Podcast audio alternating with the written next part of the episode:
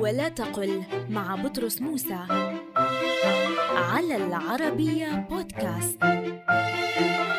البعض يقول ضحك عليه وهذا خطأ والصواب أن يقال ضحك منه أو به وذلك لأن الفعل ضحك يتعدى بحرف الجر من أو باء.